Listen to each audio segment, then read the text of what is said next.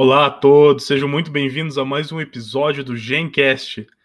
Comigo hoje temos Bruno Maranhão. Opa, salve pessoal! Hoje estou muito animado aí para essa super entrevista que vamos fazer, um convidado super especial. Comigo aqui hoje também uma presença inédita da Ana, ela que é um dos membros mais antigos do GEM e também estuda direito na PUC. Então, Ana, por favor, se apresente. Oi, pessoal, é um prazer estar aqui hoje com vocês e fazer essa entrevista com o Henry, uma pessoa que tem muito a contribuir para a gente, então eu estou muito animada e agradeço novamente por terem me chamado. E agora, Ana, aquela pergunta clássica que a gente faz para todos os convidados e todo, todo mundo que participa aqui: o que você tem feito durante esse isolamento social, além dos estudos e dos trabalhos?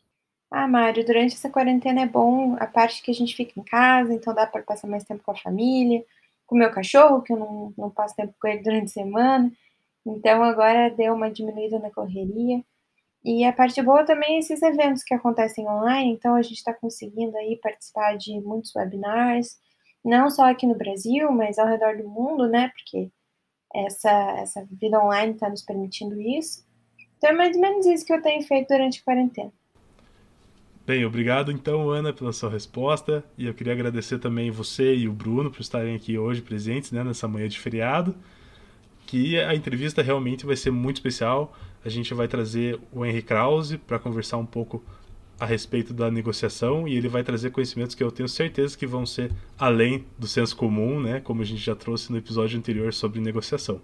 Então fiquem ligados, está começando mais um Gencast.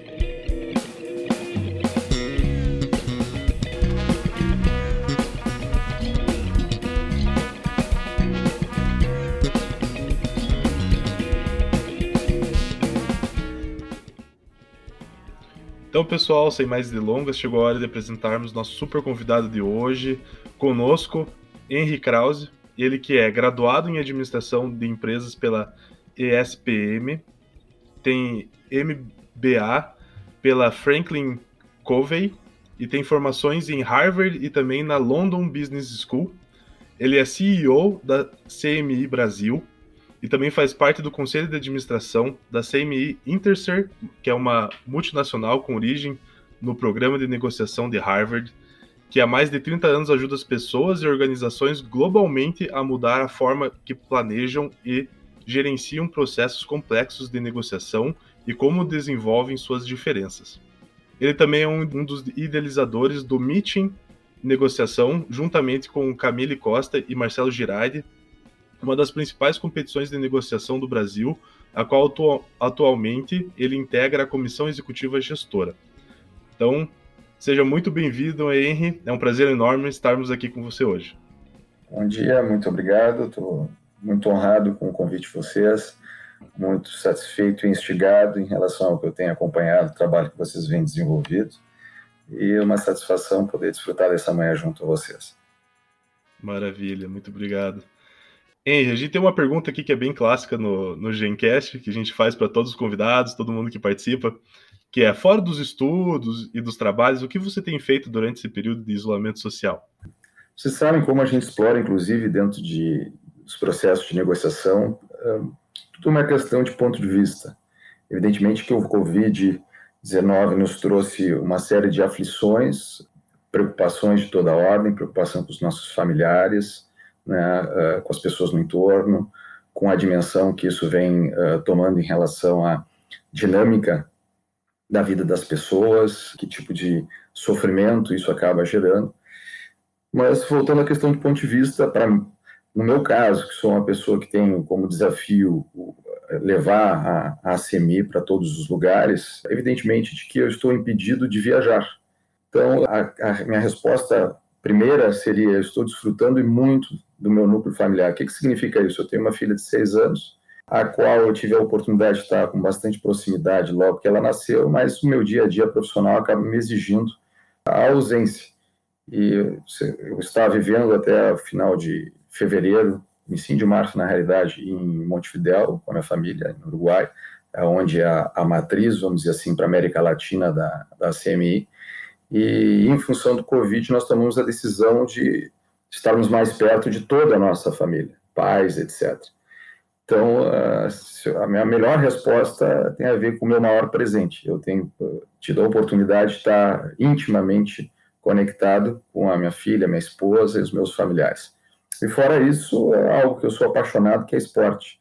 Então, a, a rotina, ela se altera e eu tenho a possibilidade de, de forma uh, bastante cedo, ou seja, eu gosto muito de manhã cedo, sempre tive esse hábito de praticar muito esporte de manhã cedo, então eu tenho a possibilidade, antes do dia propriamente começar, eu tenho desfrutado muito desse tempo direcionado à minha própria pessoa, o que é muito prazeroso e faz com que a gente fique mais centrado para justamente atravessar um período tão complexo e desafiador.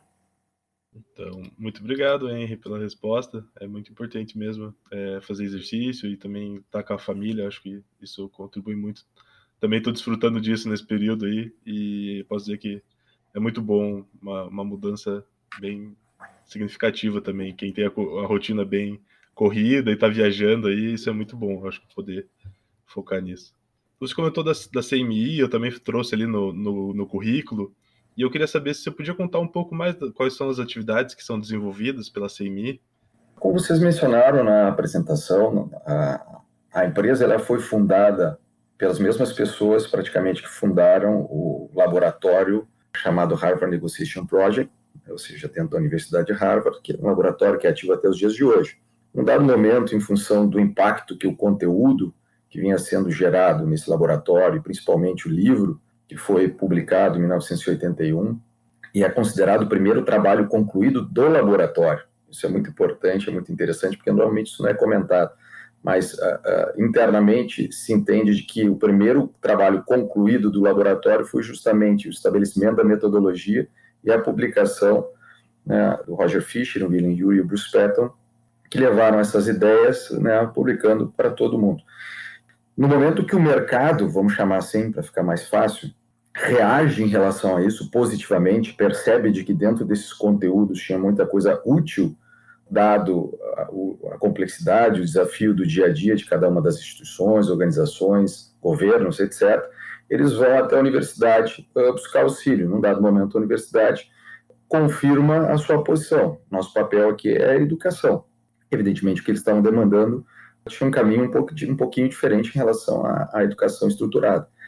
Então, num dado momento, a pressão foi tão grande que eles tomaram a decisão de poder responder ao mercado fundando uma organização. E aí que nasce, né, em 1984, a CMI, que significa Conflict Management Inc. O Inc. está mais ou menos para o nosso SA aqui no Brasil. ok? Então, se cria uma empresa com um braço voltado à consultoria e um outro braço voltado a treinamento. Reparem que antes eu usei a expressão educação e agora estou usando a expressão treinamento, para criar uma pequena distinção. Por quê? Porque a CMI ela é voltada para cursos executivos, ou seja, para ofertas de imersão de curto prazo. Né? Da, igual, se nós pararmos para pensar do ponto de vista daquilo que você está oferecendo, existe um overlap de oferta entre aquilo que a universidade propõe e aquilo que a CMI acaba também oferecendo ao mercado, mas a forma ela é distinta. Só que a gente está falando do início da década de 80, ou seja, o mundo era absolutamente diferente, as condições eram muito diversas e as possibilidades eram muito menores para você poder ir até os Estados Unidos, você poder ingressar numa universidade como a Universidade de Harvard e ter a possibilidade de desfrutar desse tipo de conhecimento.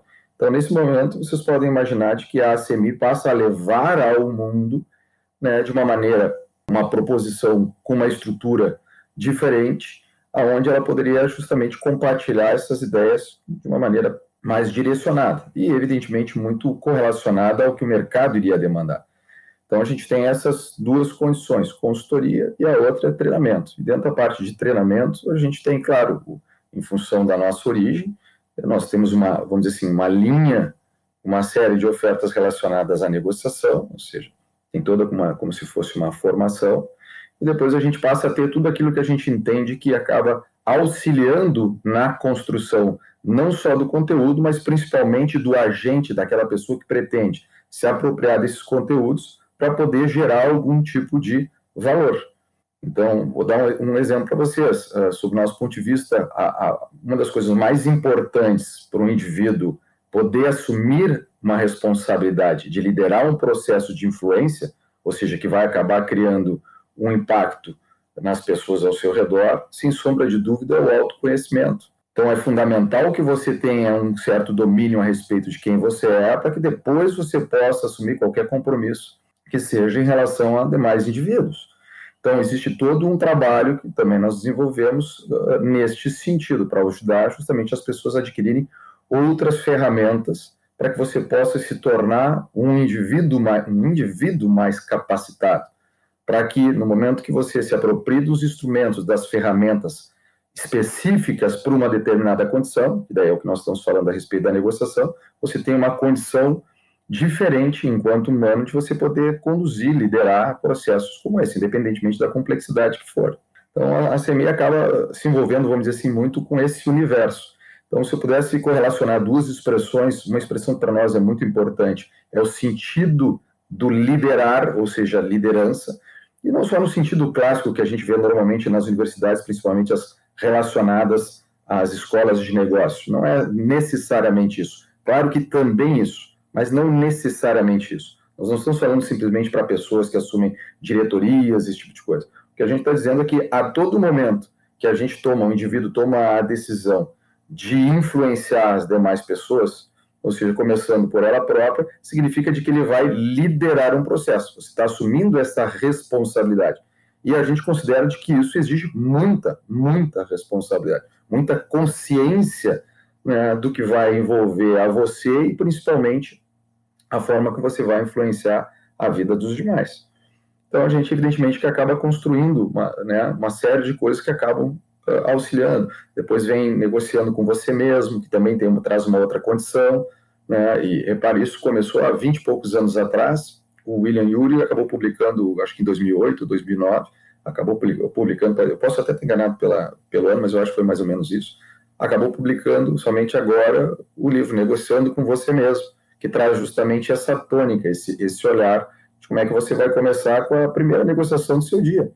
Porque, querendo ou não, nós, para nos organizarmos, estarmos hoje aqui, além da gente negociar com outras pessoas, evidentemente que a gente teve que verificar algumas questões que são relevantes para nós mesmos, ou seja, o que, que eu vou fazer durante o meu dia, de que maneira eu vou distribuir as minhas atividades, que intenção, que intensidade eu vou poder disponibilizar para cada uma delas. Então, existe todo um processo interno e o, a, o que nós consideramos fundamental é justamente o seu estado de atenção, se você consegue estar atento o suficiente, você consegue perceber com clareza, ou seja, com consciência, né, no que você está metido, o que você está fazendo nesse momento. E sob o nosso ponto de vista, de novo, vocês podem imaginar um excelente negociador que não tem essa capacidade, a capacidade da autopercepção enquanto ele está vivenciando a circunstância, sem dúvida é determinante.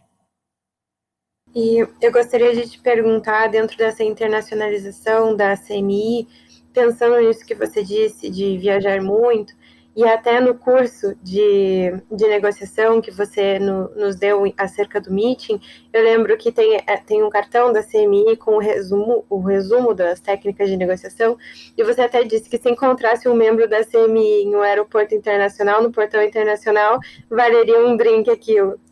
Então, pensando em toda essa questão internacional, o que você nos traria sobre uma negociação multicultural? Como é que funciona essa preparação? Se tem alguma questão específica que diferencia a negociação multicultural de uma negociação em que as partes fazem parte do mesmo país? Uh, obrigado pela pergunta, Ana, e por teres recordado a respeito da, do cartão que a gente tem com a, vamos dizer assim, com uma forma sintética de apresentar a metodologia baseado em princípios, ali a gente dispõe os sete elementos. E repara, a sua própria pergunta a respeito multicultural, já a gente já poderia começar explorando por aí. Imaginem que opção teria ou que opção faria o indivíduo que encontrasse com alguém da CEMI num aeroporto internacional, dependendo uh, da sua origem, do país de onde ele faz parte.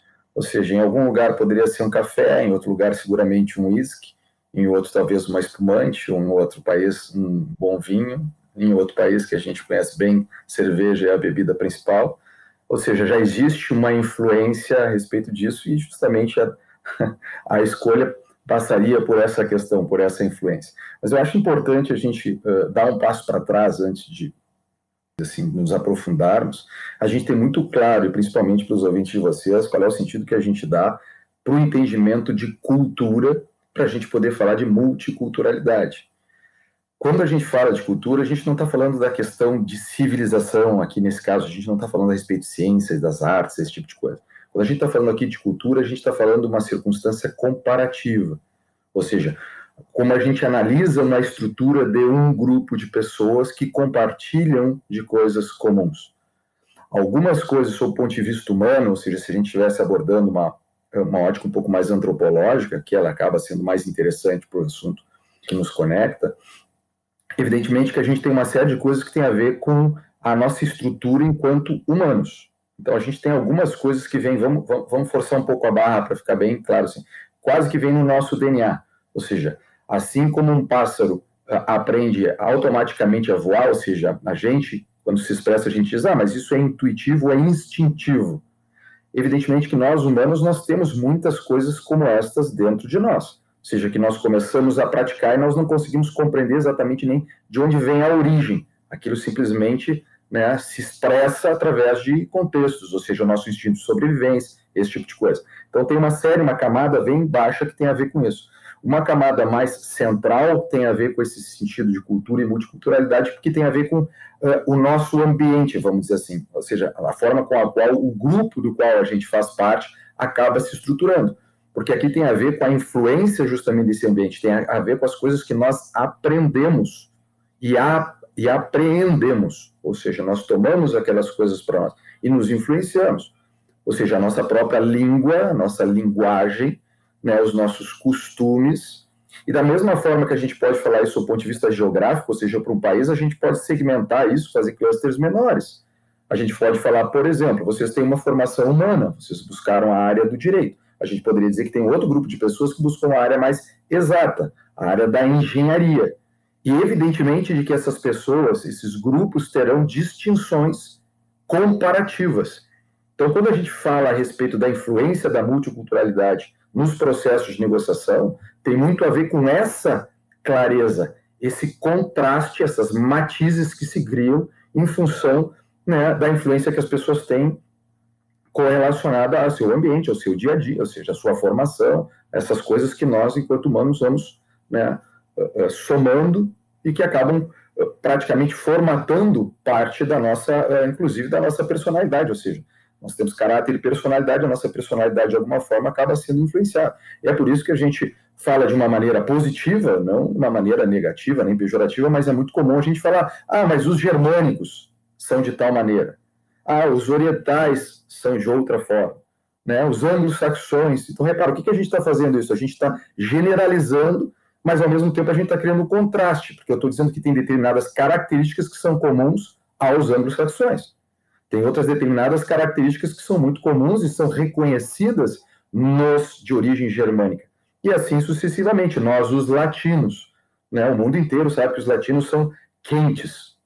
Se você vai para a Escandinávia, uma das primeiras coisas que se fala a respeito dos latinos né, é que o latino ele é emocional, ele é mais caloroso.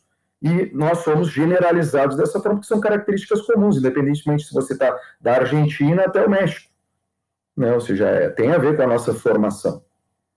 Né? Então, isso é muito importante a gente ter claro, para que a gente possa colocar, vamos dizer assim, a bola em jogo, para que a gente possa começar a discussão. Então, sem dúvida, essas coisas acabam influenciando. Mas, sob meu ponto de vista, a preocupação principal está correlacionada ao entendimento de sucesso, ou seja, no momento que você pretende ter sucesso num processo de influência, que é a definição que a gente dá para a negociação, ou seja, se eu quero ter sucesso, eu quero ter êxito na negociação que está sendo pretendida, evidentemente que eu tenho que compreender essas circunstâncias, por quê? Porque isso deixa muito evidente, muito claro, de que o processo de estruturação da mente daquela pessoa que faz parte de um grupo, ou seja, uma outra maneira de eu definir cultura tem a ver como aquele grupo de pessoas tem a sua mente programada em função da maneira como ela percebe o mundo.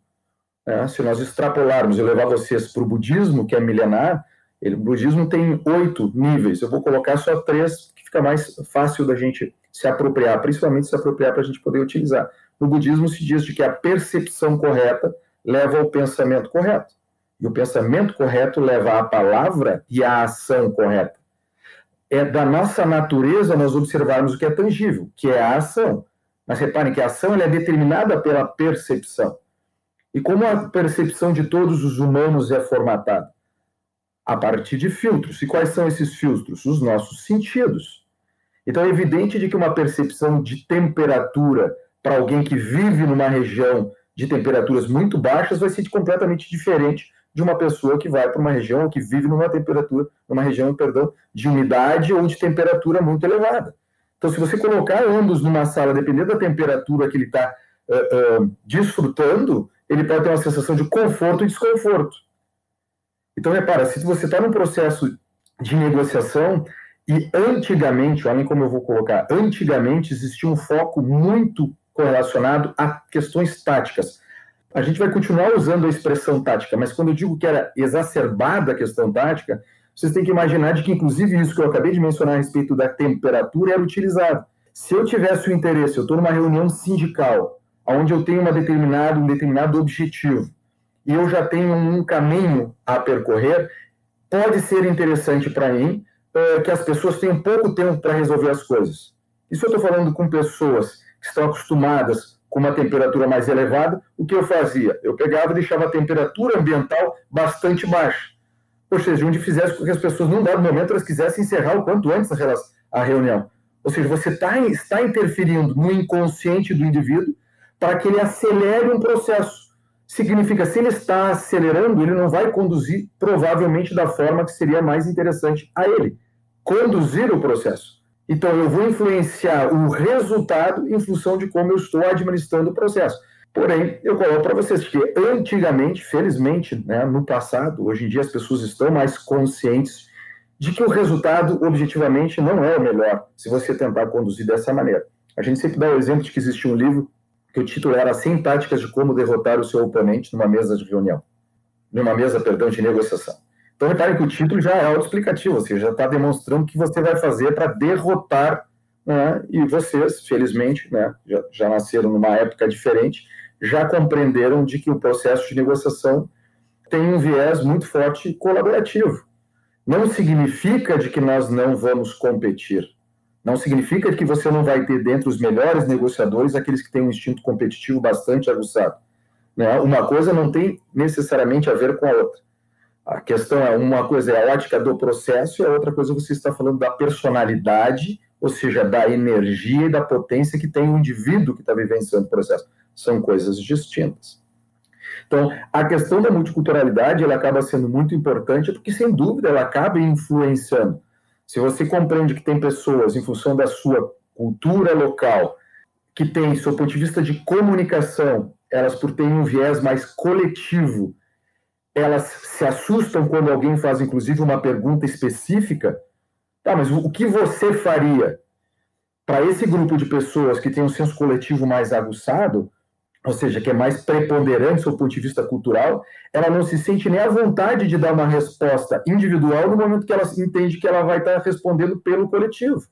Ela não se sente nem no direito de fazer isso. Então, ela tem essa influência constante. Já num, num país que tem um sentido uh, individual na sua estrutura de sociedade muito mais estimulado, ela tem um comportamento distinto. Então, ela influencia, inclusive, e diretamente na comunicação entre as partes. Né? E é óbvio que isso vai ter impacto no processo, na fluidez do processo, porque num dado momento, reparem, querendo ou não, negociação é um processo de comunicação. Né? A gente pode exagerar dizendo que a comunicação é um momento de diálogo, onde as partes têm determinados objetivos e que querem chegar em algum lugar. Mas, querendo ou não, ela acontece através do encontro entre humanos e a gente vai literalmente dialogando, a gente vai propondo, né? trocando as, as ideias. Claro que você pode ter estrutura, você pode ter método, você pode ter instrumentos, você pode ter ferramentas, você pode ter técnicas. Mas, em dado momento, está acontecendo o que está acontecendo entre nós aqui. Estamos nós reunidos trocando ideias. Só que o nosso objetivo nesse momento vai numa outra direção, num outro sentido. Não necessariamente numa intenção de algum alguma coisa em comum, onde eu tenho a necessidade de vocês e vocês têm a necessidade a meu respeito, né? que é uma coisa evidente, necess... né? Vamos dizer assim, que configura uma circunstância de negociação. Só estamos juntos porque eu percebo algo em você que me pode ser útil e vice-versa. Senão as, as, partes não se, não se juntam, né? Não se colocam uma diante da outra. Então, é muito interessante, muito curioso, porque sim, influencia sem dúvida. Mas o que eu gosto de dizer, e não para esvaziar a importância disso, longe, bem longe disso, é que lembrem que assim como nós, os humanos, entendemos que a lei da gravidade é um princípio, o que, que significa isso? Que não tem a possibilidade de nós transitarmos por esse planeta desconsiderando esse princípio, que senão nós vamos, evidentemente, uh, vivenciar dificuldades. Da mesma maneira, é a metodologia que foi desenvolvida dentro do projeto de negociação de Harvard, é uma metodologia conhecida, uma metodologia baseada em princípios, que ela ganha depois um apelido, vamos dizer assim, ou seja, um nickname, dizendo ganha-ganha pelo viés do resultado, da possibilidade de ambas as partes poderem sair satisfeitas, o que foi uma quebra de paradigma em relação à cultura, entre aspas, ou seja, aquilo que era mais comum na percepção dos humanos de que normalmente acontecia de sair a percepção de um vencedor e um vencido dentro de um processo como esse. Então, acaba sendo muito importante que a gente tenha essa consciência de que, no final do dia, pergunto a vocês: vocês imaginam que, independentemente dessas questões culturais, da diferença né, em função do ambiente e da influência que tem de origem, que faz com que as pessoas percebam o mundo de forma diferente, né, cultura tem a ver, eu uso óculos, cultura a gente pode dizer que é praticamente como uma lente. É a lente que a gente tem para perceber o mundo. E isso acaba influenciando quem nós somos e, por consequência, a forma que nós interagimos e agimos. Né? Então, dado todo esse contexto, que nos traz uma certa, né, incrementa o desafio, vamos dizer assim, eu pergunto a vocês: existe a possibilidade dos humanos negociarem que não pelos seus próprios interesses? Existe essa possibilidade? Então, por isso, a potência e a força dessa metodologia, porque no final do dia, independentemente dessas camadas, vamos pensar assim, tem um, como se fosse uma cebola, a gente tem várias camadas que acabam interferindo mas no centro, no coração de tudo dessa dinâmica, as partes se sentam né, juntas para verificar de que maneira elas vão fazer para conseguir atender aos seus interesses. O que te move, vamos dizer assim, motivo pelo qual nós humanos nos movemos tem a ver com os nossos interesses. Maravilha, maravilha. Obrigado, Henry, pela resposta muito interessante essas considerações quanto à multiculturalidade. E ainda falando sobre a CMI, essa questão internacional da CMI, ela possui diversos clientes, não só no âmbito privado, mas também no âmbito público, né? A gente listou aqui alguns governos, por exemplo, da Costa Rica, do Equador, do México. Então, além, lógico, você falou da questão que tem a pretensão do sucesso que a pretensão do, da, da proteção dos interesses nas negociações, né, que elas vão buscando os interesses, e também comentou um pouco sobre os princípios de Harvard. A nossa pergunta aqui, ela é relacionada bastante com o princípio da criação de opções criativas, né, de mútuos ganhos, nessa questão dos governos. Quando se está negociando para um governo ou entre governos tem muitas limitações que às vezes impedem essa criação de opções criativas, até mesmo é, é, por razões legislativas? Vamos lá, é uma pergunta extremamente interessante que nós poderíamos fazer uns cinco podcasts a partir da, dessa pergunta, porque ela é instigante, né? Para quem gosta do assunto, a gente pode desfrutar bastante. Mas uh, veja bem, a CMI ela, ela ganha inclusive sentido né, na questão fundação. A, a, nossa organização foi fundada em 1984. O, o Harvard Negotiation Project foi fundado em 1979. Mas o que aconteceu simultaneamente em 1979? O governo norte-americano havia assumido um desafio: mediar uma circunstância entre Egito e Israel. Uma circunstância icônica, né? Tem inclusive um filmezinho no um filme no Netflix chamado Anjo de Mossad, para quem curte, ou seja, tem parte da história contada, né, representada naquele filme, com uma certa proximidade, vamos dizer assim, né, uma coerência dos dados e fatos ali. Bem interessante. Mas o que é interessante nesse sentido? No momento que o, o, governo assumiu esse papel de mediar, não significa de que ele sabia como ele iria produzir né, e conduzir essa circunstância. O que aconteceu foi de que um membro do staff do Jimmy Carter, então presidente norte-americano, ele vai até a universidade né, dado o fato do governo americano estar muito atento a tudo que é publicado dentro das, das principais universidades norte-americanas e ao saberem de que haviam produzido algo nesse sentido, vão até a universidade e pedem ajuda. O Roger Fischer foi convidado a acompanhar essa delegação num lugar chamado Camp David, que é onde os presidentes norte-americanos recebem seus convidados do ponto de vista diplomático. E lá ele já apropriado da metodologia estabelece uma estratégia, né, acompanha, entende as partes, escuta as partes, né, escutativa é uma das coisas que provavelmente em algum momento vocês vão acabar questionando, porque é uma das coisas mais importantes e relevantes dentro de um processo de interação humana, mas já apropriada a metodologia, ele desenha essa estratégia e pela primeira vez ele alcança um resultado onde literalmente as partes saíram satisfeitas. Né? Ou seja, existe uma circunstância que icônica, demonstrando de que sim, que a partir desse momento o mundo passa a entender de que negociação não é necessariamente uma circunstância mercantil, comercial. A expressão negociação foi vinculada a um contexto bastante diferente. Né? Então, primeiro se coloca a luz sobre a expressão, sobre termo, o termo, vamos dizer assim. E, evidentemente, que modifica a compreensão da maioria das pessoas sobre o tema. Ok, a pergunta de vocês fala a respeito de limitações. Mas reparem a complexidade que está por detrás disso. Uh, vocês acreditam que no momento que a gente fala que é um governo, vamos, vamos explorar um pouquinho como é que o governo é formado. Então imagine que a gente tem num, numa circunstância como o Brasil, que a gente tem um regime presidencialista. Então a gente tem um presidente. O presidente ele chega até lá sendo parte, obrigatoriamente ele tem que fazer parte de um partido. Vocês acreditam que um partido ele tem opinião uh, de, consensual? Tudo é, tem unanimidade? Não, como vocês bem sabem, a gente cria as famosas chapas, vamos dizer assim. A gente tem até na escola, quando a gente vai ter né, a, a questão da gente ter o Grêmio Estudantil, você vai ter a eleição, você cria as famosas chapas. E às vezes, dentro de um determinado grupo, o grupo se divide e cria duas chapas diferentes. Fazia parte de um mesmo grupo de amigos, inclusive, mas toma uma decisão porque tem determinadas diferenças de opinião. Uns gostam mais de esporte, outros gostam mais de literatura, querem promover coisas diferentes. E aí entendem que melhor vai ficar mais evidente a sua intenção no momento que eles conseguem eh, justamente se dividir. Um grupo com uma intenção específica e outro grupo com uma outra intenção específica. Não significa que eles tenham alto grau de divergência, mas significa que eles têm um interesse que deixa a ambos mais caricatos, vamos dizer assim. Eu pretendo mais por um caminho e você pretende por um outro caminho. Queremos o bem para todos, mas por caminhos diferentes, preferências diferentes. Então você pode imaginar já que se a gente está falando que existe um partido e nesse partido já existe não uma divisão, mas várias.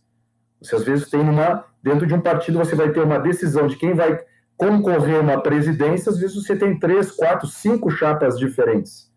E aí internamente ao partido existe uma eleição que escolhe, bom, quem vai representar né, o nosso partido em relação à eleição. E às vezes o que acontece é de que o presidente é de uma chapa e acabam a segunda chapa, que tem mais força, acabam escolhendo o que seria o candidato número um da chapa, uh, uh, entre aspas, não vencedora, escolhem para que seja o vice, porque ambos somados terão mais força de competir em relação aos outros partidos. Então, repare, você já tem uma divisão de interesses. E aí depois você tem os outros partidos que também vão concorrer.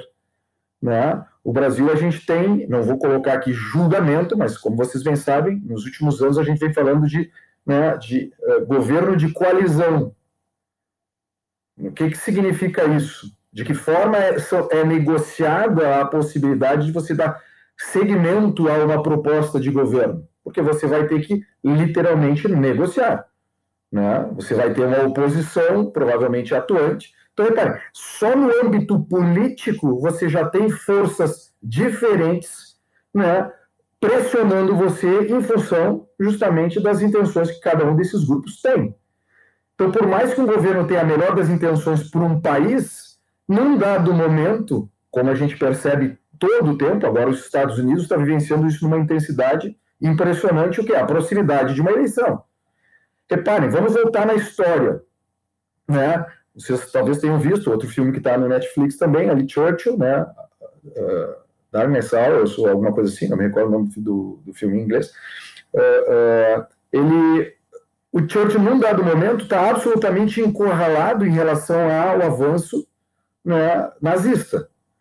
E aí o que acontece? Somente em função da proximidade das eleições norte-americanas, que acaba sendo mais interessante, entre aspas, um movimento político. Ou seja, o presidente norte-americano já, já era absolutamente consciente do que vinha acontecendo na Europa. Não, é? não, nós não estamos falando de um dia, três dias ou uma semana, anos de avanço na guerra que vem acontecendo, mas justamente em função de uma circunstância política, se torna mais interessante a presença dele, que acaba dando relevância suficiente para que ele seja eleito. Então, o que eu estou querendo dizer é que quando a gente fala de governos, significa não uma multiculturalidade, mas uma multi, um multipacote de interesses com uma divisão absurda. A gente tem que ter muito cuidado com isso. Nós já nos envolvemos algumas vezes com a circunstância entre Israel e Palestina. E uma vez eu estava dando uma palestra e foi muito engraçada a forma como abordaram, porque uma pessoa pegou aí depois, pediu a palavra e disse: É, mas Dado o você diz que mais de três vezes vocês já tiveram uh, uh, participação junto a esses dois países. Bom, mas então isso fica evidente de que vários, vocês têm várias circunstâncias de insucesso. Né? E aí eu comecei bom, o senhor está querendo dizer então de que nós não somos tão bons assim, é isso? E aí todos rindo e tal. Disse, não, não, mas é, é possível essa sua percepção. Se nós partirmos do pressuposto que o objetivo é objetivo esse que nós compartilhamos enquanto humanos de forma comum e mais simplificada, de que ah, o diálogo entre Israel e Palestina está sempre relacionado à paz. Não é isso que se fala, não é isso que aparece sempre em todas as publicações? Ah, Israel e Palestina sentam para discutir a paz. Olha, eu posso perguntar para vocês qual é o entendimento de paz que vocês têm. Vocês têm ideia de quantas pessoas morreram no ano passado em função dessa diferença entre esses dois países? Eu não tenho.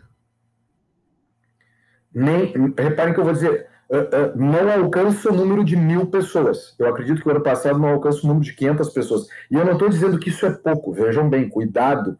Eu só estou me apropriando de uma informação e um dado quantitativo. Não justifica-se a morte de nenhum indivíduo, qualquer diferença. Né? Não é a forma adequada de se resolver as diferenças. É a forma mais extrema que se tem e mais antiga. Né? Ou seja, poxa, nós, enquanto humanos, já evoluímos bastante para continuarmos ainda vivenciando esse tipo de circunstância. Mas vamos lá. Vamos nos apropriar de dados relacionados ao Brasil. Quantas pessoas morreram no Brasil né, numa condição de assassinato no ano passado? 63 mil pessoas morreram no Brasil assassinadas no ano passado. Aí eu pergunto para vocês: quem realmente está em guerra? É, é, vocês estão vendo que não é simplesmente um jogo de palavras. Se nós nos apropriarmos de uma condição de país, a gente rapidamente vai perceber que as coisas são diferentes. Então, o que a gente percebe, reparem, Israel e Palestina vêm produzindo coisas juntos, inclusive, ano após ano. Então, a maioria das rodadas de Israel e Palestina, assim como qualquer negociação que acontece entre pessoas que têm diferença, reparem, quando a gente senta para fazer uma reunião de condomínio, é um grupo de pessoas que pensa diferente, ou seja, percebe o mundo de forma diferente, pensa diferente e age de forma diferente. Né? Em função, vamos chamar assim, das nossas culturas mais próximas, das nossas famílias, a gente acaba entendendo de que os valores, nossos valores são diferentes, então a gente age diferente. Tem gente que gosta de ouvir e entende que não tem problema de ouvir música com som, um som muito alto, então a gente tem outras pessoas que são absolutamente discretas, você nem sabe que vivem naquele condomínio mas num dado momento tem que tomar decisões conjuntas, compartilham de uma decisão coletiva. E evidentemente que a gente que nós vamos nos manifestar. Então, repara, o que existe ali é um esforço de convivência.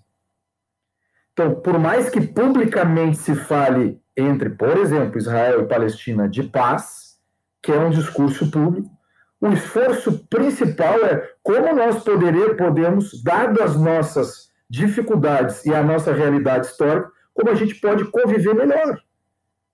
Ou seja, é evidente de que existem outros objetivos sobre a mesa. E olhem que curioso, de novo, nós podemos voltar.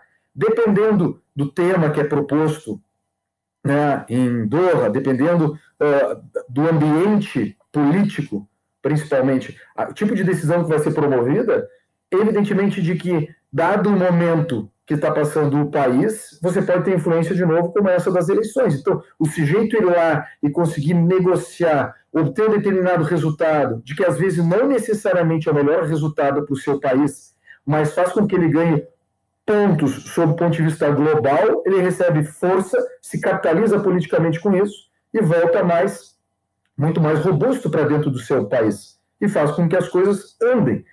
Então, a dificuldade que eu percebo quando a gente olha para governos é de que a gente tem uma quantidade de interesses somados e não necessariamente alinhados e envolvidos. Ah, nós vamos tomar uma determinada direção, eu sou um determinado político, eu, eu cheguei à minha posição porque eu tive um apoio de, daqui a pouco, entidades de classe. E daqui a pouco, num dado momento, como eu agora represento o país, eu, eu dou um tom para a minha fala que, aparentemente, eu me afasto daqueles que me ajudaram a chegar até lá. E aí, como eu lido com isso? Aí você dispara um processo de oposição. Então, aquele que era né, seu parceiro vira seu oponente doméstico. Né? Existe, então, esse fator complicador. Agora, se você falar a respeito dos executivos sêniores que estão envolvidos constantemente nessas circunstâncias que envolvem governos e principalmente multiculturalidade, aí sim existe sempre uma percepção imediata de que, olha, as questões tributárias vão ser muito desafiadoras porque nos países são absolutamente diferentes.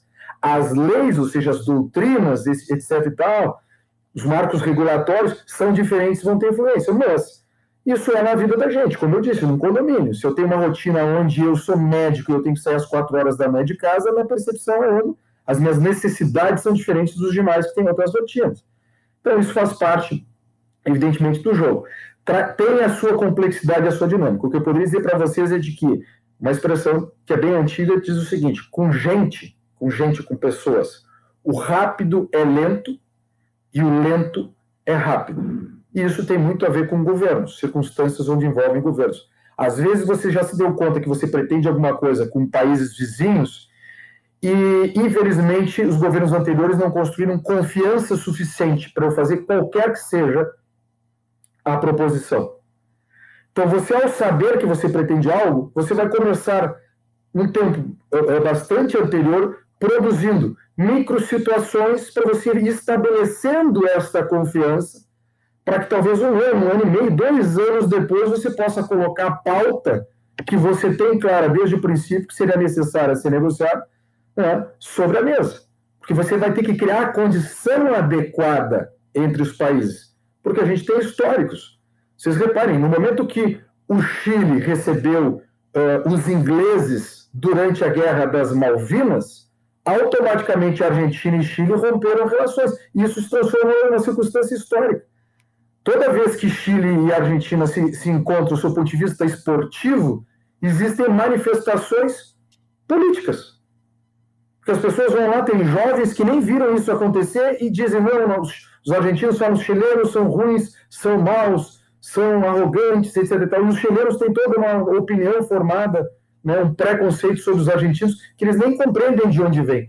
Mas é claro você perceber isso numa circunstância assim, de guerra, ou seja, onde muitos argentinos foram mortos e muitos jovens argentinos foram mortos, é evidente de que fica muito mais fácil, ao invés de eu administrar toda a minha frustração e responsabilizar o meu governo, que se envolveu diretamente e provocou essa circunstância, é muito mais fácil eu colocar toda a minha fúria e minha, o meu sofrimento e a minha frustração num país vizinho que, em função de acordos pré-existentes, acabou apoiando né, um dos seus aliados.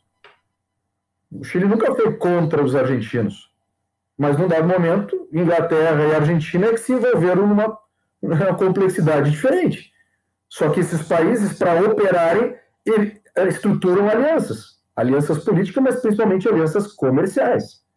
E aí, num dado momento, você é chamado para aquela circunstância: olha, você sempre foi meu aliado. Nesse momento, você vai manter a sua posição? Então, repare, de repente o Chile se encontrou numa circunstância, eu estou absolutamente especulando. Eu não estou colocando aqui como um dado histórico, muito menos a minha opinião.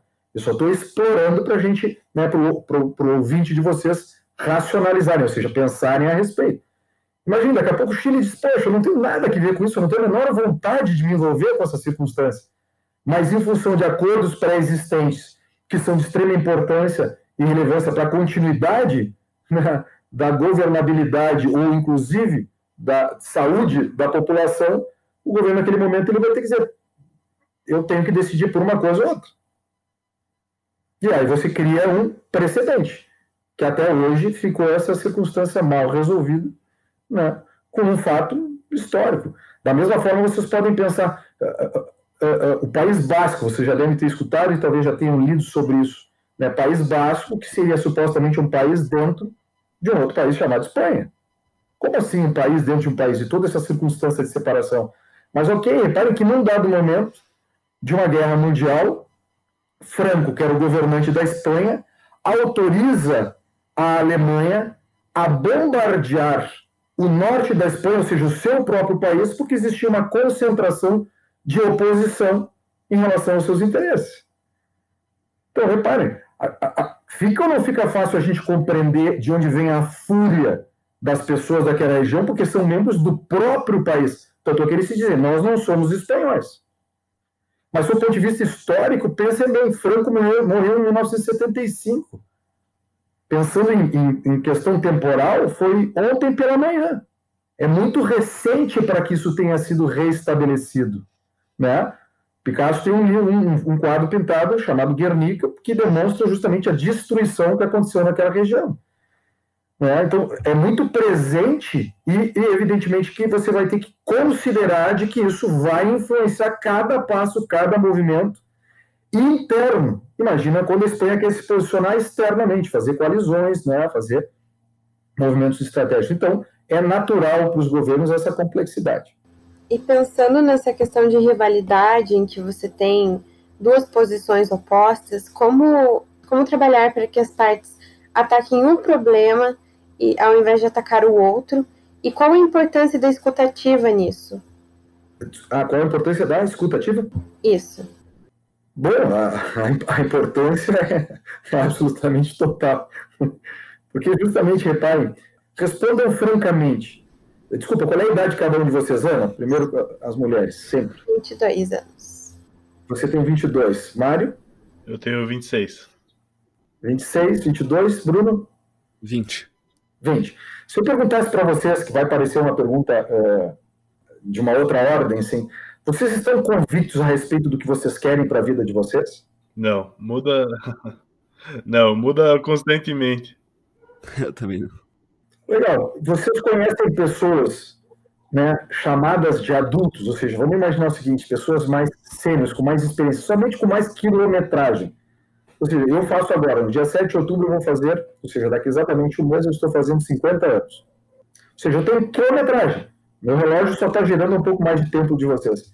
Vocês olhando para mim aqui, vocês poderiam afirmar que vocês. Não, seguramente o Enio já sabe tudo o que ele quer da vida dele, tudo que ele quer para ele para a família dele.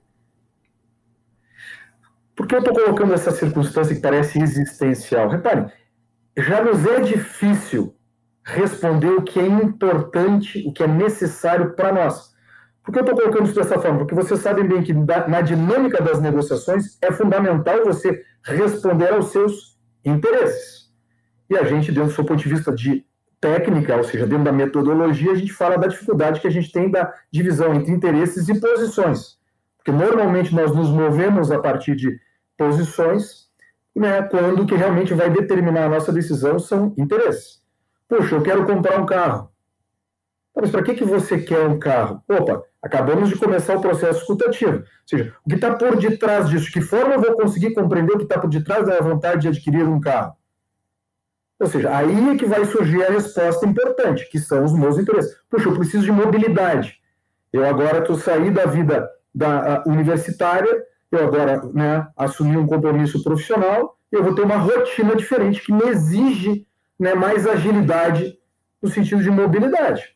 Né? Ou seja, talvez eu ter um carro seja mais útil do que eu andar de metrô, né? ou seja, um transporte público, ou uma carona, ou sei lá. Né? Tem, por algum motivo você entendeu que o veículo, ter o veículo acaba sendo mais útil para você.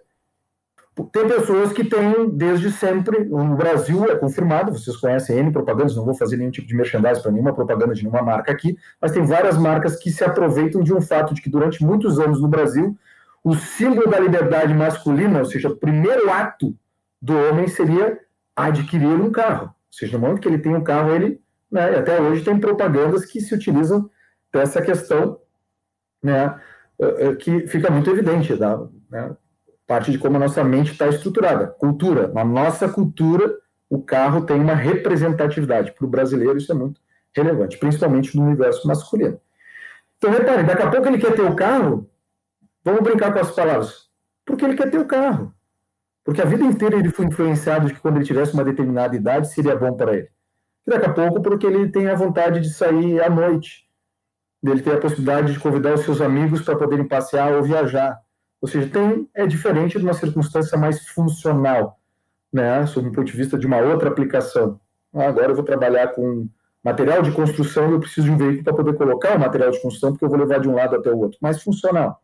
São motivos diferentes, interesses diferentes. Se os interesses são diferentes, evidentemente você tem caminhos diferentes para você poder atender. Então, se a gente volta para essa circunstância que a gente estava, que foi provocada, que a Ana provocou a respeito da escutativa, e uma circunstância das pessoas, e principalmente uma circunstância muito interessante, de que vem sendo diluída. Né? Um sociólogo chamado Zygmunt Bauman escreveu muitas coisas. Né? Ele escreve uma circunstância que é icônica para o mundo das negociações. Ele tem uma frase icônica que ele diz que o mundo não precisa de mais muros, o muro precisa de mais pontes. E se tem algo que um bom negociador compreende, é o sentido de construir ponte o tempo inteiro, ponte no diálogo, ponte da correlação dos grupos, ou seja, o tempo inteiro. Mas Bauman fala muito a respeito do mundo líquido. Neste mundo líquido, onde as coisas inclusive são mais efêmeras, o poder que se percebia antigamente dos grandes grupos econômicos, ou seja, o poder da barganha, como eu sou maior do que você, eu tenho mais força do que você, existia sempre uma uh, uh, diferença no sentido de capacidade, quando as partes se sentavam. Ou seja, naturalmente o mais poderoso tentava direcionar a coisa para a barganha, e a barganha significa uma queda de braço. Praticamente eu vou determinar como as coisas vão acontecer nessa dinâmica. Então, o entendimento de escutar o outro era muito pouco necessário nessa condição, porque existia uma imposição. Né? Se nós olharmos, ainda hoje, a gente escuta os grandes grupos econômicos, tem alguns grandes grupos econômicos que são muito potentes em relação a isso. O Walmart é muito explorado, o Walmart é muito explorado em várias circunstâncias. Se vocês entrarem na internet, vocês verem, analistas na área de negociação falam muito a respeito do comportamento do Walmart, que é uma grande corporação. Não, não se pode discutir a respeito da competência que eles têm, mas eles são considerados agressivos no tratamento com seus parceiros, ou seja, os membros da sua cadeia de valor. Reparem que expressão bonita na área da estratégia. Você faz parte da minha cadeia de valor, ou seja, você é importante para o valor que eu gero. Mas isso não significa que eu te dou um tratamento proporcional né, à elegância dessa expressão. No momento que as partes se sentam, você é meu fornecedor, eu sou seu cliente. O comportamento que essa corporação tem em relação aos seus fornecedores dado um ponto principal da sua estratégia, não é por acaso, não é por vontade própria, né? Ou seja, ele sempre se posicionou relacionado a preço. Então ele é muito agressivo no sentido de custos. Se nesse momento eu estou comprando de você e isso vai interferir na minha estrutura de custos, é evidente que eu preciso montar a equação da melhor forma possível. E é evidente que eu vou tentar fazer com que você alcance o melhor número para minha equação que tem a ver com um posicionamento estratégico né, que faz com que eu tenha competitividade em relação aos outros. De novo, não é uma coisa que alguém acordou num dia e disse, ah, não, não, eu, eu vou agora ser sacana com todo mundo e ninguém pode ganhar como eu ganho, ninguém pode se dar bem como eu me dou. Não tem nada a ver com isso. Tem a ver com um entendimento profundo, estratégico de uma análise de uma empresa que participa em múltiplos mercados, múltiplos mercados, né, multimercados, perdão. Então, isso é muito importante para a sua competitividade, independentemente de como a gente possa analisar isso de outra forma. Então, evidentemente, quando eles se sentam na mesa, a capacidade que o Walmart tinha junto aos seus fornecedores é: legal, você é uma empresa de tamanho pequeno médio. Repare, se você começar a né, escoar os seus produtos através da minha estrutura, daqui a pouco você pode ter 60% da sua venda pode ser através do Walmart. E aí é o que importa. A outra parte tem que racionalizar nesse momento, se ela tem interesse em literalmente colocar numa posição de dependência. Você tem 60%, melhor, se você tiver 30% a 35% das suas vendas na mão, entre aspas, é uma expressão mais chula, ou seja, na mão de uma única corporação, de uma única entidade, uma única instituição, já existe uma dependência. Não é? Que é aquela, aquela expressão que é muito antiga. Se ele espirra, eu estou com pneumonia. Por óbvio. Óbvio. Se ele espirra, uma espirra, eu estou com pneumonia. Então, a, a, aqui tem que entrar a estratégia da outra parte. É muito mais fácil que se sente menos capacitado apontar o dedo para o Walmart e dizer, não, o Walmart é agressivo. O Walmart é uma, né, é, é, são do grupo do Darth Vader, né? Então, é, é mais fácil de você querer caricaturizar dessa maneira, pela capacidade que eles têm no momento de negociar. Ele tem uma força. E eu volto daí à questão do, do Milton Friedman, né? Do mundo é chato, é flat, e principalmente os irmãos Bauman, com a ideia do mundo líquido, que vem o que? Essa condição dessas organizações vem sendo diluídas.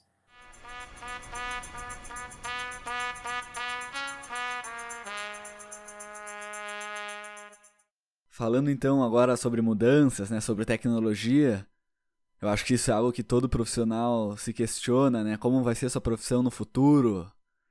Com as novidades que vão surgir. Eu acho que com a negociação não é diferente, é algo que vem ganhando cada vez mais força nas conversas sobre negociação. Eu queria saber de você, Henrique. O que você acha? Qual vai ser a real influência da tecnologia na negociação? Você acha que vamos chegar a um ponto que a tecnologia vai ser capaz, inclusive, de realizar negociações sem as pessoas, de forma remota, por inteligência artificial, ou então, pelo menos com ampla coleta de dados, que isso influenciaria totalmente né, a preparação das partes para a negociação. Queria saber de você um pouco essa perspectiva futura da negociação. Eu, eu acho, do ponto de vista tecnológico, isso fascinante, mas, do ponto de vista humano, eu não gosto. E explico eu me torno mais de mim mesmo com isso. Eu me repito. E no momento que eu me repito, que eu não desfruto, não exploro o novo, eu, eu diminuo a possibilidade de eu evoluir. Lembrem o que eu disse no princípio. Um dos principais, e sob nosso ponto de vista na CELIA, é crença.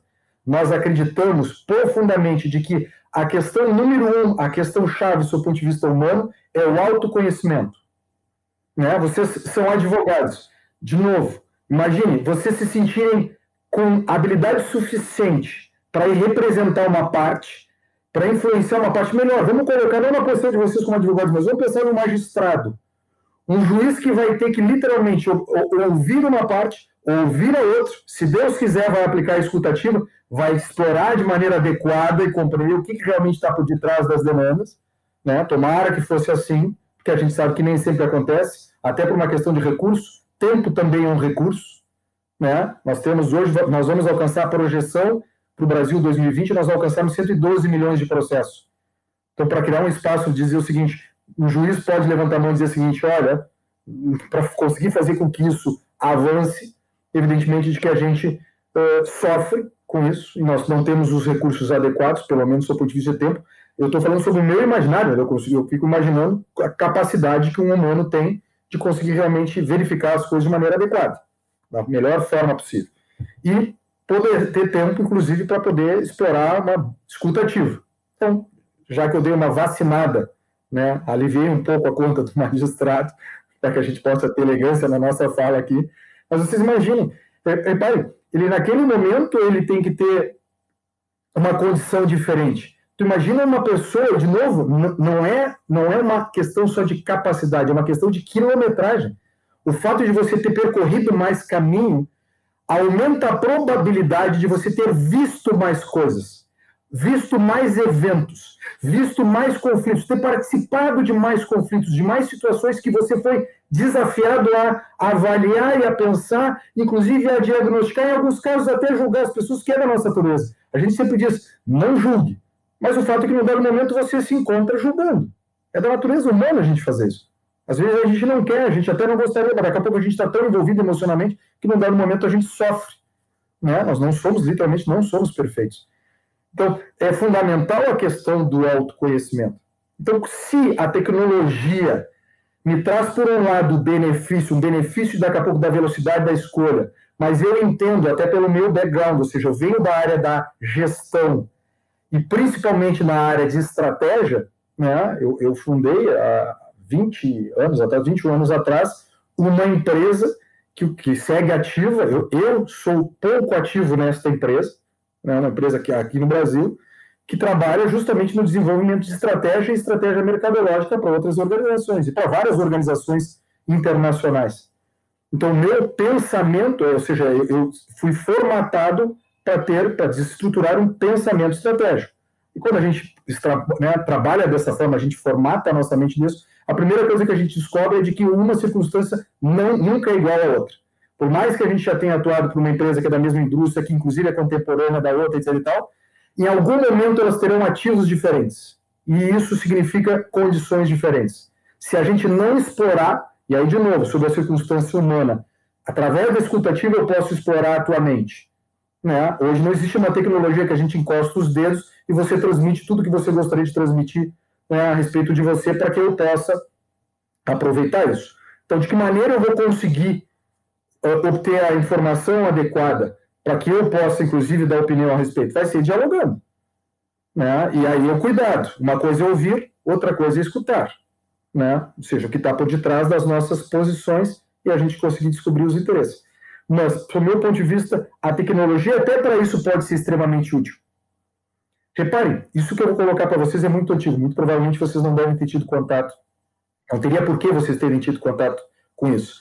Mas existia, a gente usava, a gente brincava sobre o método McDonald's na parte de estratégia. Quando você está procurando, justamente explorando uma escutativa, você está tentando compreender o que, que a outra parte quer, realmente o que, que é importante e fundamental para ela, tal e qual como nós humanos no momento falamos. Legal, é, vamos jantar juntos? Aí todo mundo, vamos, vamos. Aonde nós vamos?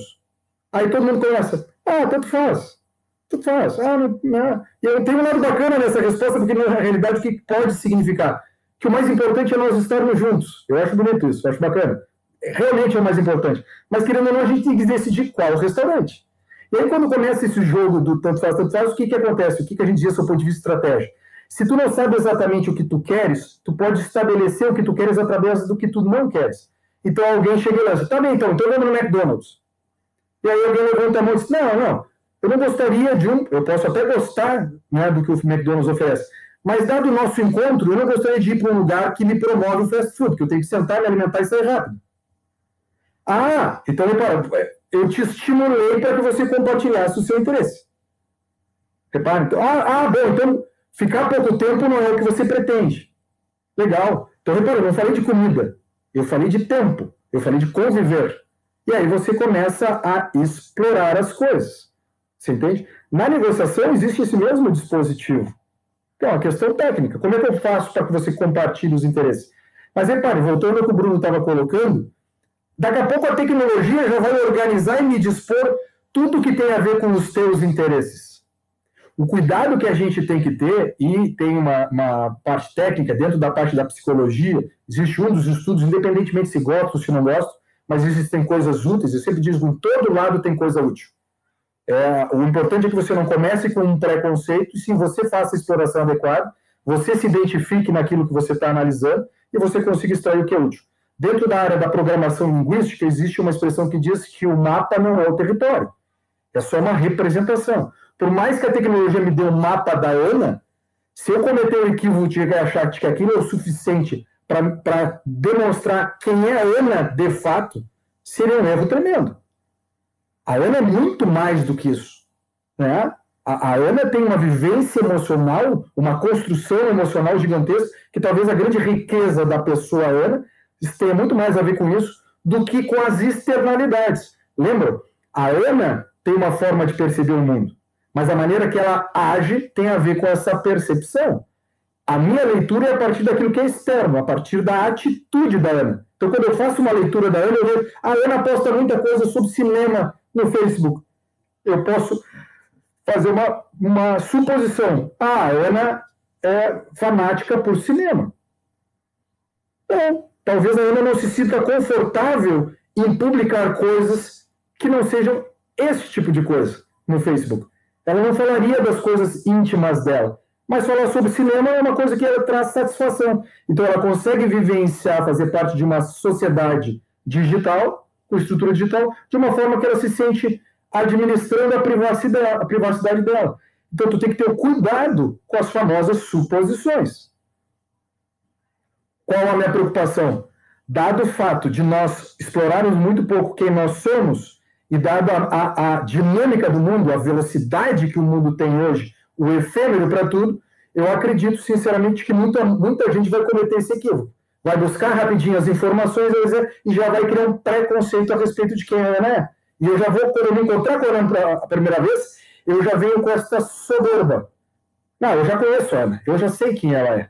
Ao invés de eu desfrutar daquele momento e tentar justamente conhecer de fato quem ela é. E aí, que eu já estou confessando, demonstrando um pouquinho para vocês um pouco de quem eu sou.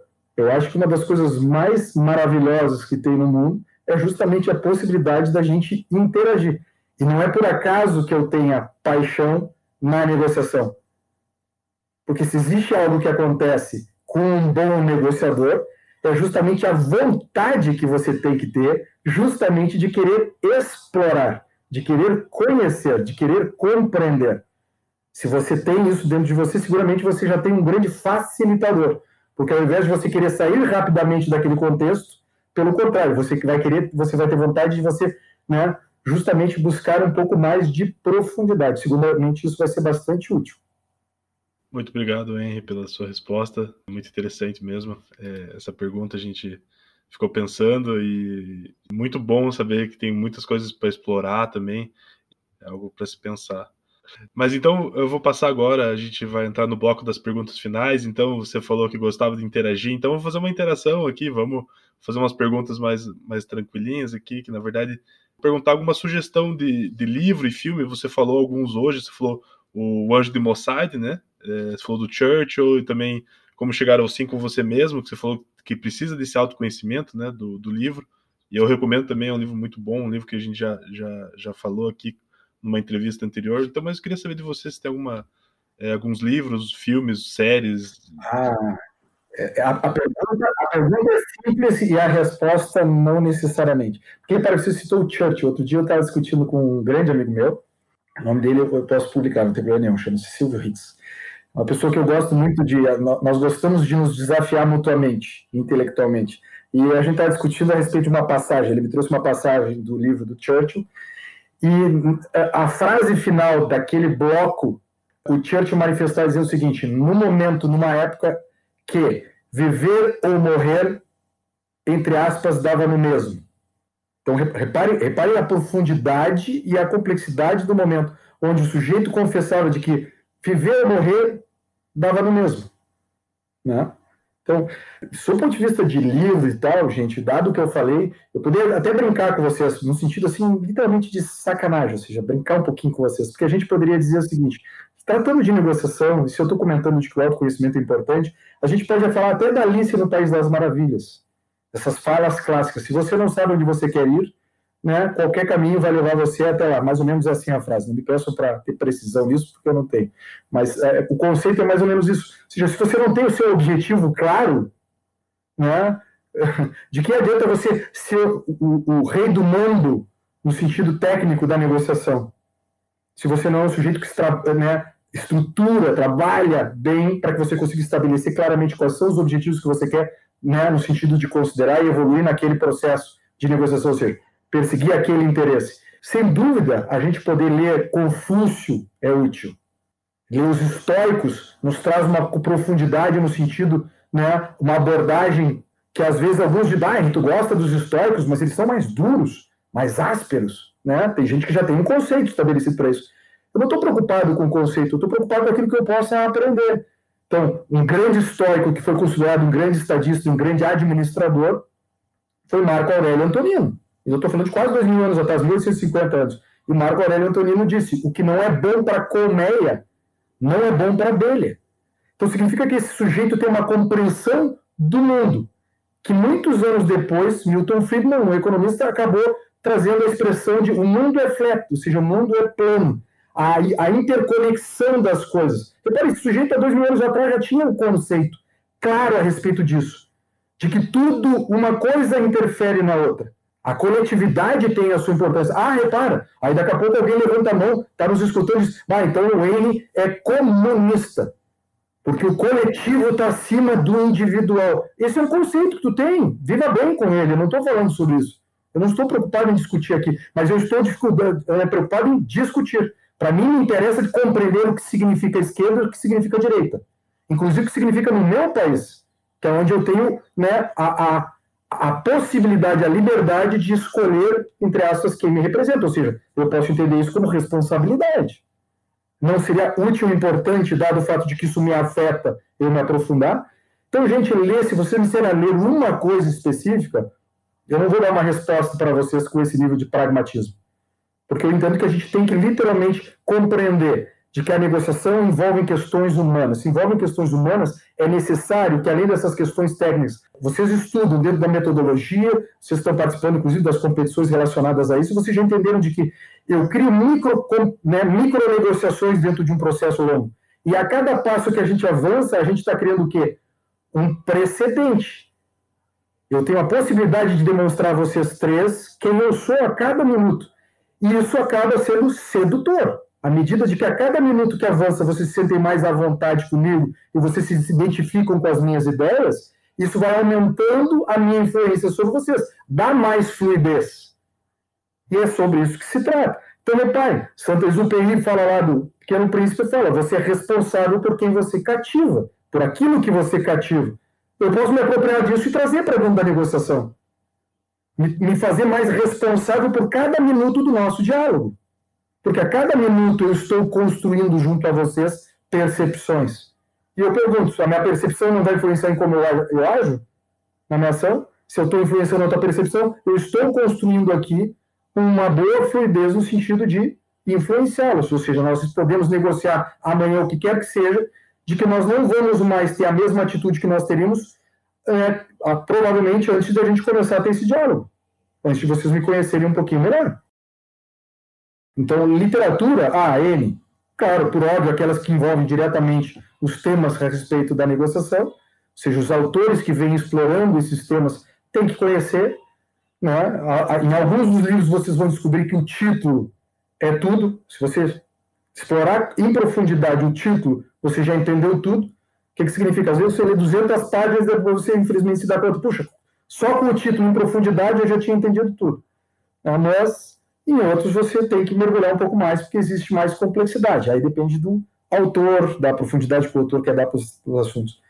Né? Agora, se vocês quiserem objetivamente, eu posso pegar depois dar uma listinha de alguns dos meus preferidos, vamos dizer assim, mas eu tenho que ter cuidado aqui, porque vai entrar questões de ordem privada. Aí é gosto. Filme, filme. Vejam desse, a gente estava falando dos indianos e dos americanos, vejam os 13 dias que abalaram o mundo se esqueçam da historinha, não importa a historinha, Estados Unidos, Rússia, Cuba, esqueçam disso. Isso nos ajuda a estruturar a história. Não se preocupem com capitalismo, socialismo, esqueçam. Isso é o que deixa bacana, que dá cor à história.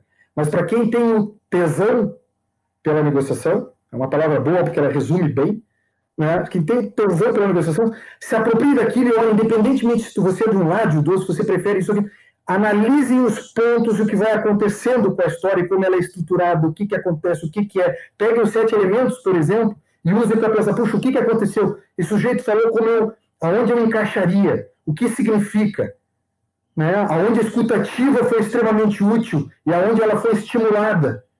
Qual foi o efeito que ela gerou? Ah, aí tem vários. Aí tem vários. Querem saber de livro? Leiam Mário Sérgio Cortella, leiam Clóvis de Barros Filho, leiam Leandro Carnal. Tem muita coisa útil ali. Alguns vão dizer, ah, isso é autoajuda, em alguns livros até, que seja, que seja.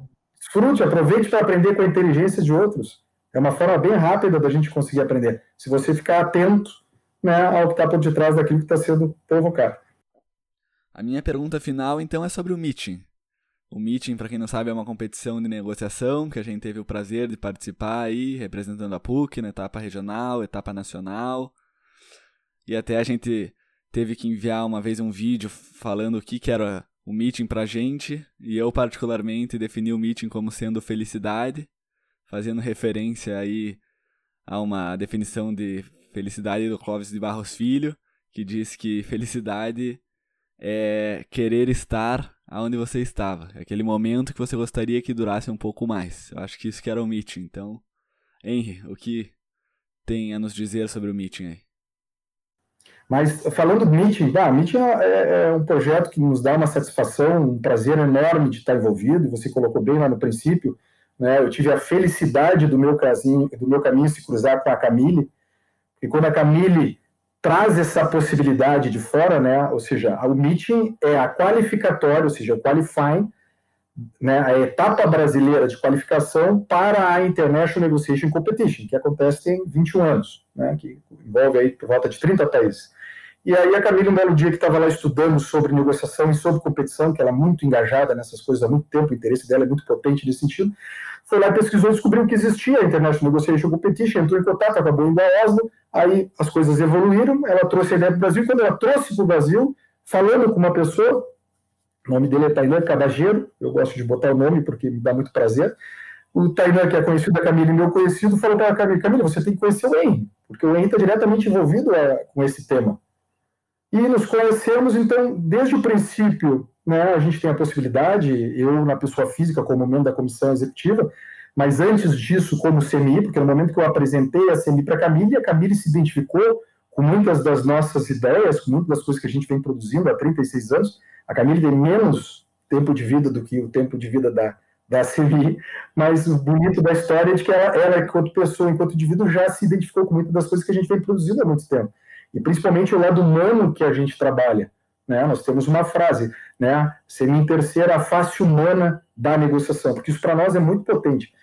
Pense que o, o, atual presidente da nossa organização, Dr. Júlio Decaro, ele é um médico da área da ciência do comportamento, ou seja, da área da psicanálise. Né? Mas é um projeto muito bacana, muito profundo, que há três anos a gente vem uh, evoluindo constantemente, absolutamente colaborativo e que acaba gerando esse tipo de resposta, onde as pessoas se sentem bem, porque isso é uma preocupação constante. Isso eu fico muito feliz, porque, de novo, isso é uma oportunidade que a CM teve de trazer para dentro né, do, do MIT toda essa crença que ela tem, todo esse entendimento que nós temos que tem a ver com a nossa identidade corporativa, que tem a ver com o nosso DNA, a gente teve a oportunidade de trazer, porque justamente a Camille, que é a National Representative, ela se identifica com essas coisas. Então, ela, entre aspas, não só autoriza, como ela deseja. Então, o tempo inteiro a gente vem provocando, promovendo esse processo de dar-se conta. Não é, a gente não trabalha só o tema da negociação. A gente trabalha o tempo inteiro né, essa condição de tudo isso que acaba envolvendo e que, sem sombra de dúvida, acaba ajudando na formação daqueles que pretendem ser agentes nesses processos, liderarem processos de negociação. Então, o MIT é um baita projeto, né? ele está cada vez mais interessante. Nós vamos ter novidades. Eu não posso compartilhar agora, mas tem a ver com a identidade tem a ver com a, que eles podem tem a ver com a identidade do Mitchell. A gente vai ter novidades aí. Vai ser bem bacana, bem bacana. Então, Henry, qual mensagem você gostaria de deixar agora como mensagem final para as pessoas que estão estudando negociação? Uma mensagem para as pessoas que estudam negociação. Em primeiro lugar, se você vai dedicar tempo a isso, se você vai se aprofundar nesse sentido, você vai ter uma chance muito, muito grande muito, muito grande de você se aproximar do nosso entendimento de felicidade. O que, que significa isso? Por detrás de tudo que nós fazemos, se a gente começa a perguntar como uma criança, né, Ana, Bruno, Mário, por que vocês estão fazendo uh, esse podcast? E vocês vão me dar uma resposta. E se, se essa pergunta eu perguntar para vocês, tá, mas e por que, que isso vai ser útil para ti? E para que você está fazendo isso? À medida que eu for aprofundando, vocês vão ver que num dado momento a resposta que vocês vão dar é porque isso me faz bem, isso me deixa feliz. E nós, os humanos, estamos aqui nessa condição em busca, em última instância, de sermos felizes. E não sei qual é a crença de vocês, nós acreditamos com muita convicção de que para a gente ser feliz é necessário, o humano ele é gregário, é necessário conviver. Então, se você escolhe a negociação e a negociação aumenta a possibilidade de você interagir com qualidade com os outros humanos, porque a negociação, ou seja, se é um processo de influência, ela acontece o tempo inteiro. Eu, com a minha filha, eu tive que ter uma conversa com ela e expliquei para ela: filha, ela tem seis anos. O pai vai estar agora, vai fechar o quarto e ele vai né, vivenciar uma certa circunstância. Eu preciso um certo isolamento. E ela tá louca para brincar. Eu já escutei a vozinha três vezes dela aqui, pai! Ou seja, mas eu tive que né, demonstrar para ela de que isso era importante, ou seja, eu influenciei ao comportamento futuro dela ela daqui a cinco minutos não esqueça de tudo isso, abre a porta no rompante, entra aqui e vamos dar um beijo, um abraço. Que seria maravilhoso, eu gostaria, mas não é útil para o nosso momento, se trata disso. Então, se vocês estão entrando nesse caminho, eu já fico muito feliz, muito feliz, porque seguramente vai aumentar a chance e muito de vocês uh, percorrerem a vida de vocês, a história e o caminho de vocês numa condição bastante diferente enquanto humanos. E se ainda por cima isso tiver serventia, for útil para a profissão de vocês, aí vocês vão desfrutar, né? Usei a palavra tesão, aí vocês vão descobrir que vai ter estímulos vários para que vocês possam se aprofundar e desfrutar disso, que é muito bacana, né? É, é muito bacana. Faz com que a gente literalmente viva melhor e a gente consiga obter aquilo que a gente deseja desse mundo, coisas diferentes, inclusive os nossos desejos, anseios e esperanças, fazem com que a gente né, tenha uma condição diferente para que a gente possa, consiga literalmente uh, alcançar. Então, de novo, além de você ser né, feliz, em última instância, o que seria o máximo, né, você vai se divertir mais, seguramente. Então, estão escolhendo bem. Vai ser muito bacana a vida de vocês. Então tá, obrigado Henry, obrigado muito pela sua presença aqui hoje. Então a gente tá, tá encerrando aqui nosso nosso episódio de hoje. Obrigado muito, foi muito, teve muito conteúdo, muita coisa, muita coisa que agregou assim demais mesmo, assim que eu posso dizer por mim. Então imagina para os ouvintes o que deve ter o que deve ter sido essa jornada mesmo. Então é, agradeço muito e obrigado por ter vindo, obrigado por ter ficado aí conosco e então fica aí um forte abraço. Eu também gostaria de agradecer imensamente a sua presença aqui conosco, Henry, nessa manhã de feriado, a sua disponibilidade. Ficou sensacional a entrevista, foi uma aula aqui pra gente. O seu conhecimento amplo, né, de diversas coisas que a gente abordou aqui, junto com o seu conhecimento técnico sobre negociação, enriqueceu em muito o nosso podcast. E como eu já tinha lhe dito pessoalmente, agora eu falo para o público, você é um exemplo para nós. Então, sem palavras aí para agradecer a sua presença. Eu gostaria de te agradecer por estar aqui hoje com a gente, Henry. E eu tenho certeza que tudo que foi dito aqui será muito aproveitado pelas pessoas que estudam negociação e se interessam pelo tema. Foi um prazer estar aqui, foi um prazer te entrevistar e foi um prazer ter essa aula hoje com você. Obrigado a vocês, foi uma honra, um prazer e estou à disposição de vocês. Né? E principalmente, vocês falaram de feriado, principalmente de feriado, sábados, domingos, sem dúvida, fica, aumenta muito mais a possibilidade da gente ter outras conversas como essa. Estou à disposição de vocês.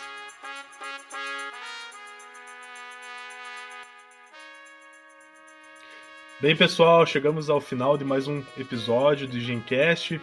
É, o episódio de hoje realmente repleto de conteúdo e reflexões acerca da negociação. Então, eu queria agradecer a todo mundo ter chegado até o final do episódio. E também quero passar a palavra para o Bruno e para a Ana. Isso aí, espero que vocês tenham gostado do episódio. Como eu disse, para a gente foi um prazer. E agradeço também a Ana pela presença dela aqui, nos ajudando na elaboração dessa entrevista. E nos vemos em breve. Então, eu agradeço novamente por terem me chamado para participar desse episódio do podcast. Espero que tenha sido um episódio muito bom para os ouvintes. Acredito que a gente tem muito a aprender com o que foi dito hoje. E espero estar de volta logo. Então, muito obrigada. E esse foi mais um Gencast.